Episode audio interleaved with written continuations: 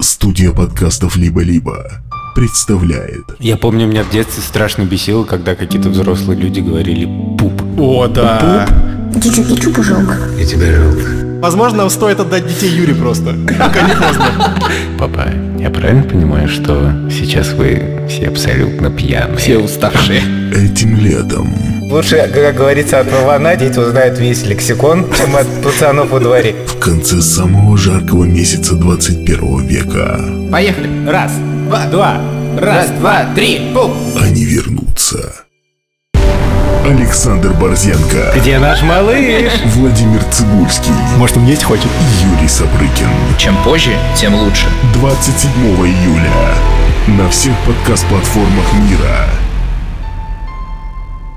Сперва ради. Давайте закроем эту тему. Новый сезон.